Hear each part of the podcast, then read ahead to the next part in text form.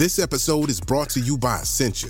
A better you starts with better hydration. Essentia is on a mission to inspire people to do what matters most. Their proprietary ionization process transforms water from any source into ionized alkaline water, providing water that's 99.9% pure with a pH of 9.5 or higher. Essentia overachieving H2O, the number one ionized alkaline water. Shop now. If you're thinking, I should go for a run today, but it looks like it could rain, Sierra says save on epic rain jackets. If you're also thinking, but I can't go out in these beat up old running shoes, Sierra says save on top brand running shoes. And if you're still thinking, but I'm also busy performing brain surgery, well, then we say, you really should have led with that. Sierra, let's get moving to your local store, like now. Go! Another day is here, and you're ready for it. What to wear? Check. Breakfast, lunch, and dinner? Check. Planning for what's next and how to save for it? That's where Bank of America can help. For your financial to dos, Bank of America has experts ready to help get you closer to your goals. Get started at one of our local financial centers or 24-7 in our mobile banking app. Find a location near you at bankofamerica.com slash talk to us. What would you like the power to do? Mobile banking requires downloading the app and is only available for select devices. Message and data rates may apply. Bank of America and a member FDIC. This episode is brought to you by Smartfood Popcorn. Some decisions aren't the best, like skipping ahead in your favorite podcast. Think of all the banter you'll miss, the lore in the making. Luckily, Smartfood Popcorn is a no-brainer. Deliciously tasty and available in a variety of fun flavors. It's a smart decision every time. Smart food. Add smart. To learn more, visit smartfood.com.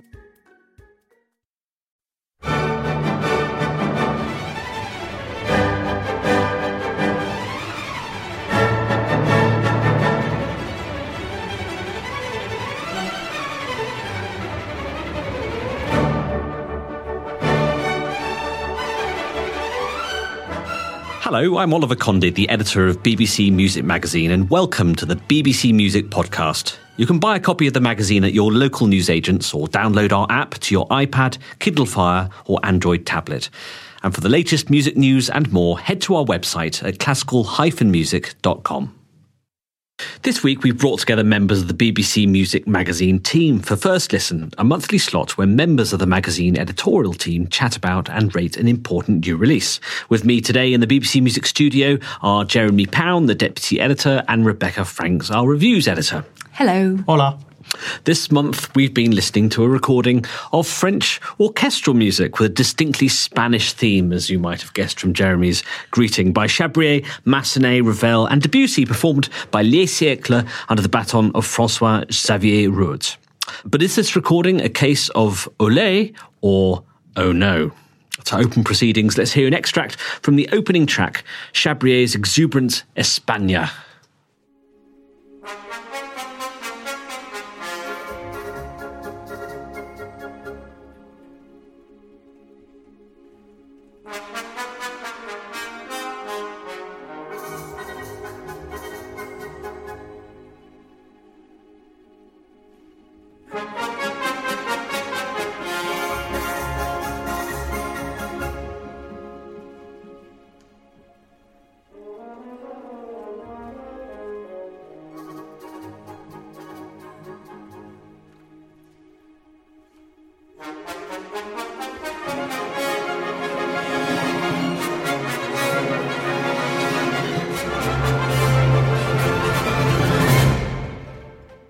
So that was an extract from Chabrier's España. Um, very much a, a, traditional portrayal of Spain, isn't it, Jeremy? Really, very much the sort of the the Spanish dances, the the sunshine, the, the flavors. Exactly.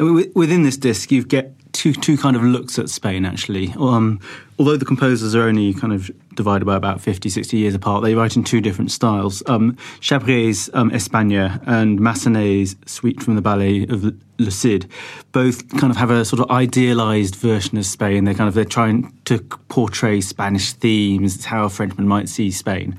Whereas Ravel and Debussy is kind of Spain in their language. It's much more sort of impressionistic. It's sort of a, an overall image.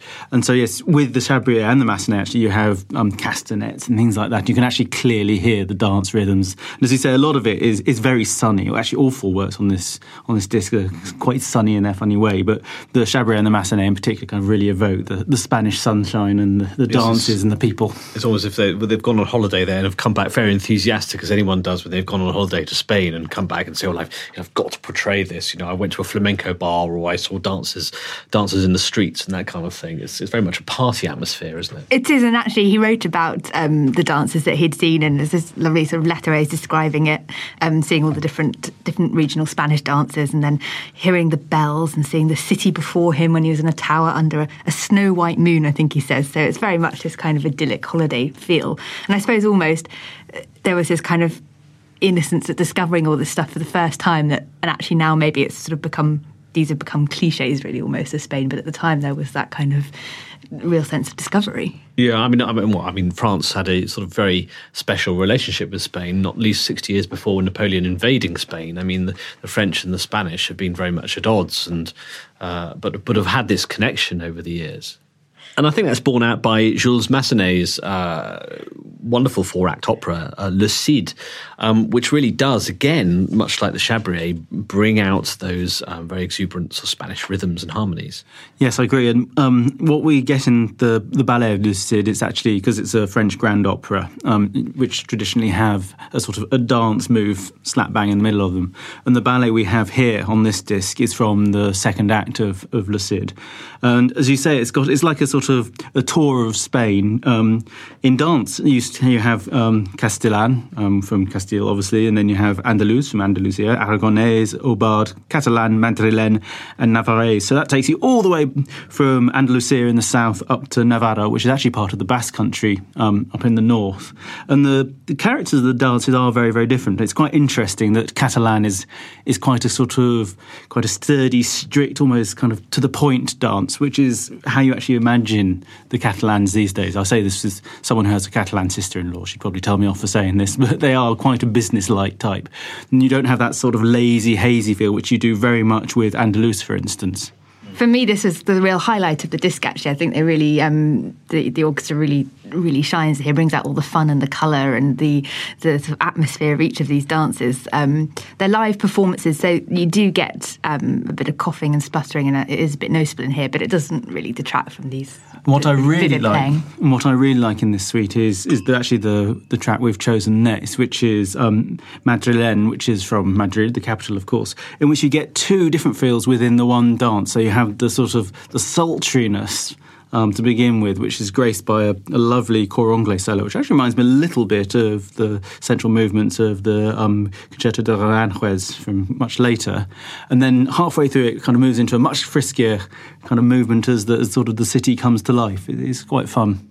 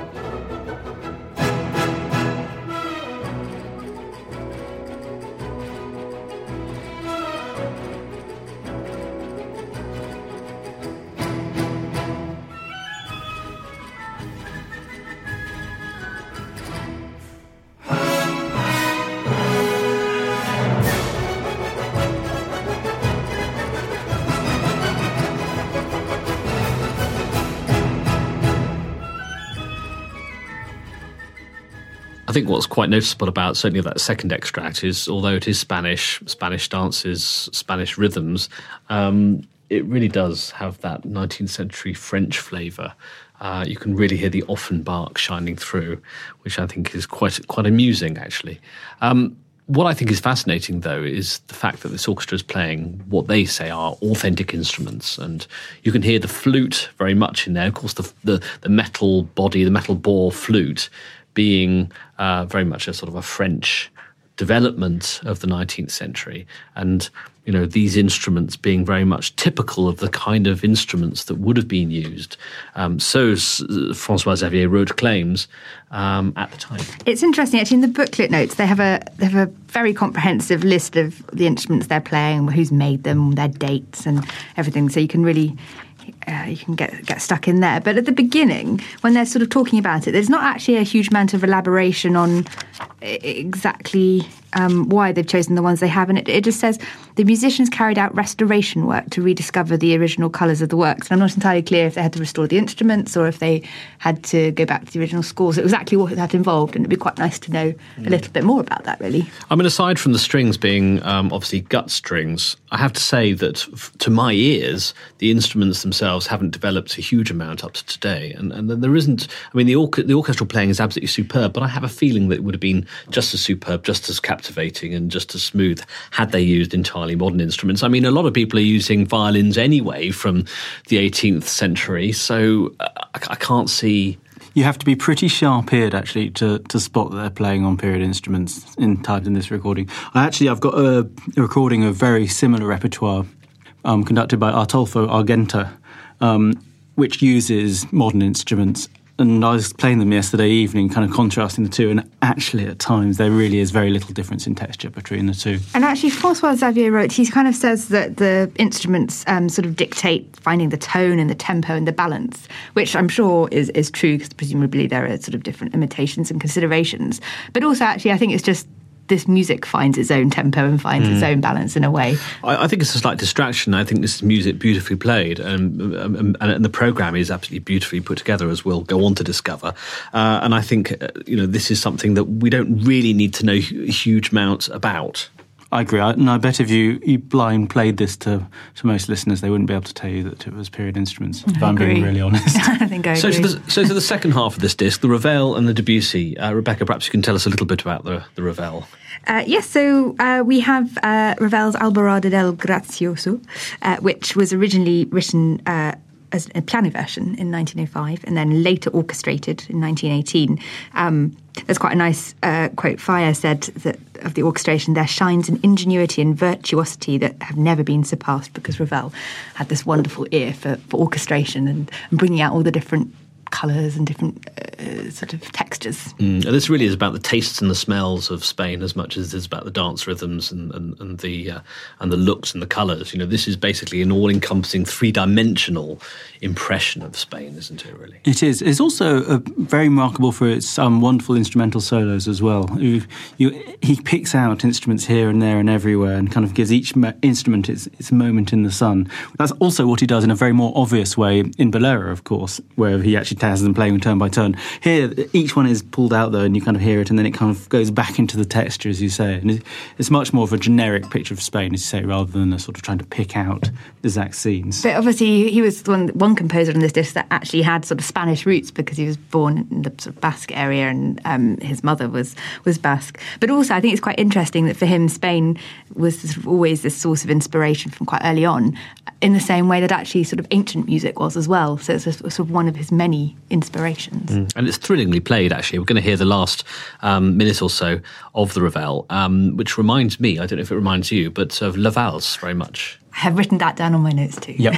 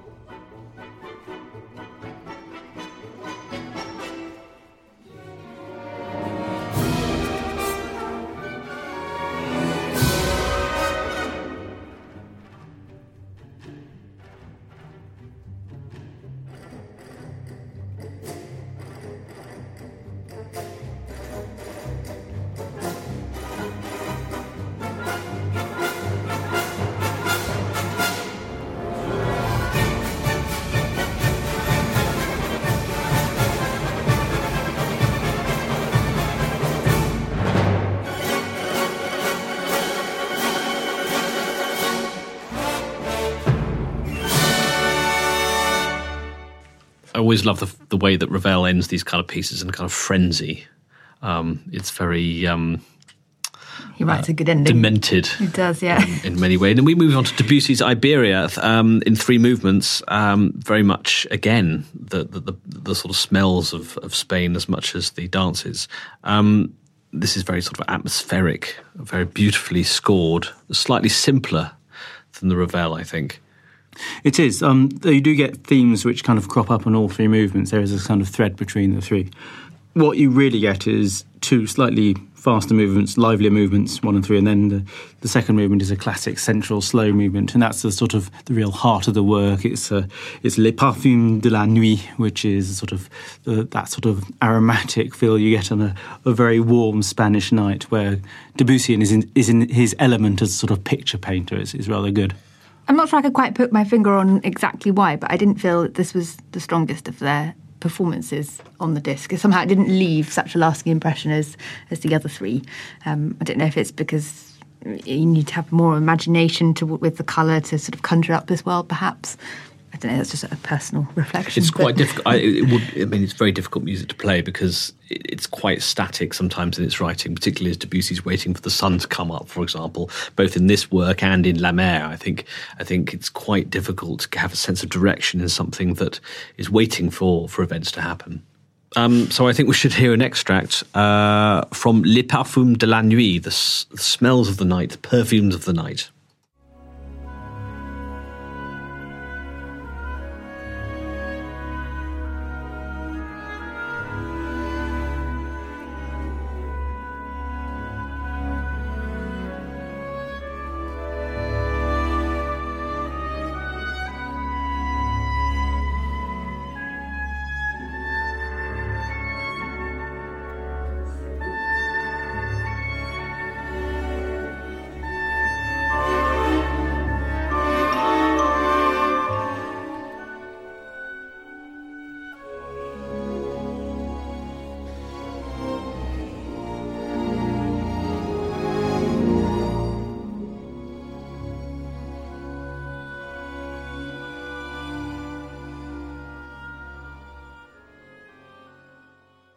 So that was an extract from Les Parfums de la Nuit, uh, Debussy from Debussy's Iberia, and it's now time for the scores. Jeremy, out of ten, what would you I'm going to give it 9 out of 10. I absolutely adored the Chabrier, the Massenet, and the Ravel. The Debussy, I didn't find I was wallowing in it quite as much as I'd like to, but that was a small small caveat. 9 out of 10. Great disc. Rebecca. eight out of ten from me. Uh, I really enjoyed it. Uh, fantastic performance of the Massenet, I really thought. And yes, I will be listening to it again. And I'm also going to give it eight. Um, I thought that, I mean, it was a tremendously well performed um, recording.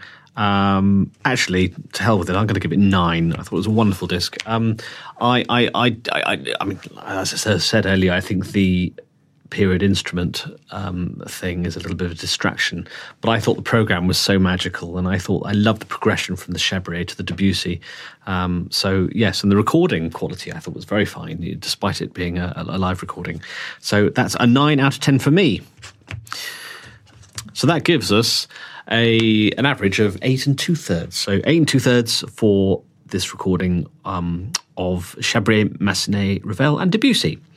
So that brings us to the end of this month's first listen. Join us next month when we'll be getting together once more to discuss another major new recording. Goodbye. Goodbye. Thank you for listening to this BBC Music Magazine podcast, which was produced in our Bristol studio by Jack Fletcher. For more of our podcasts, visit our website at classical-music.com or simply head to iTunes.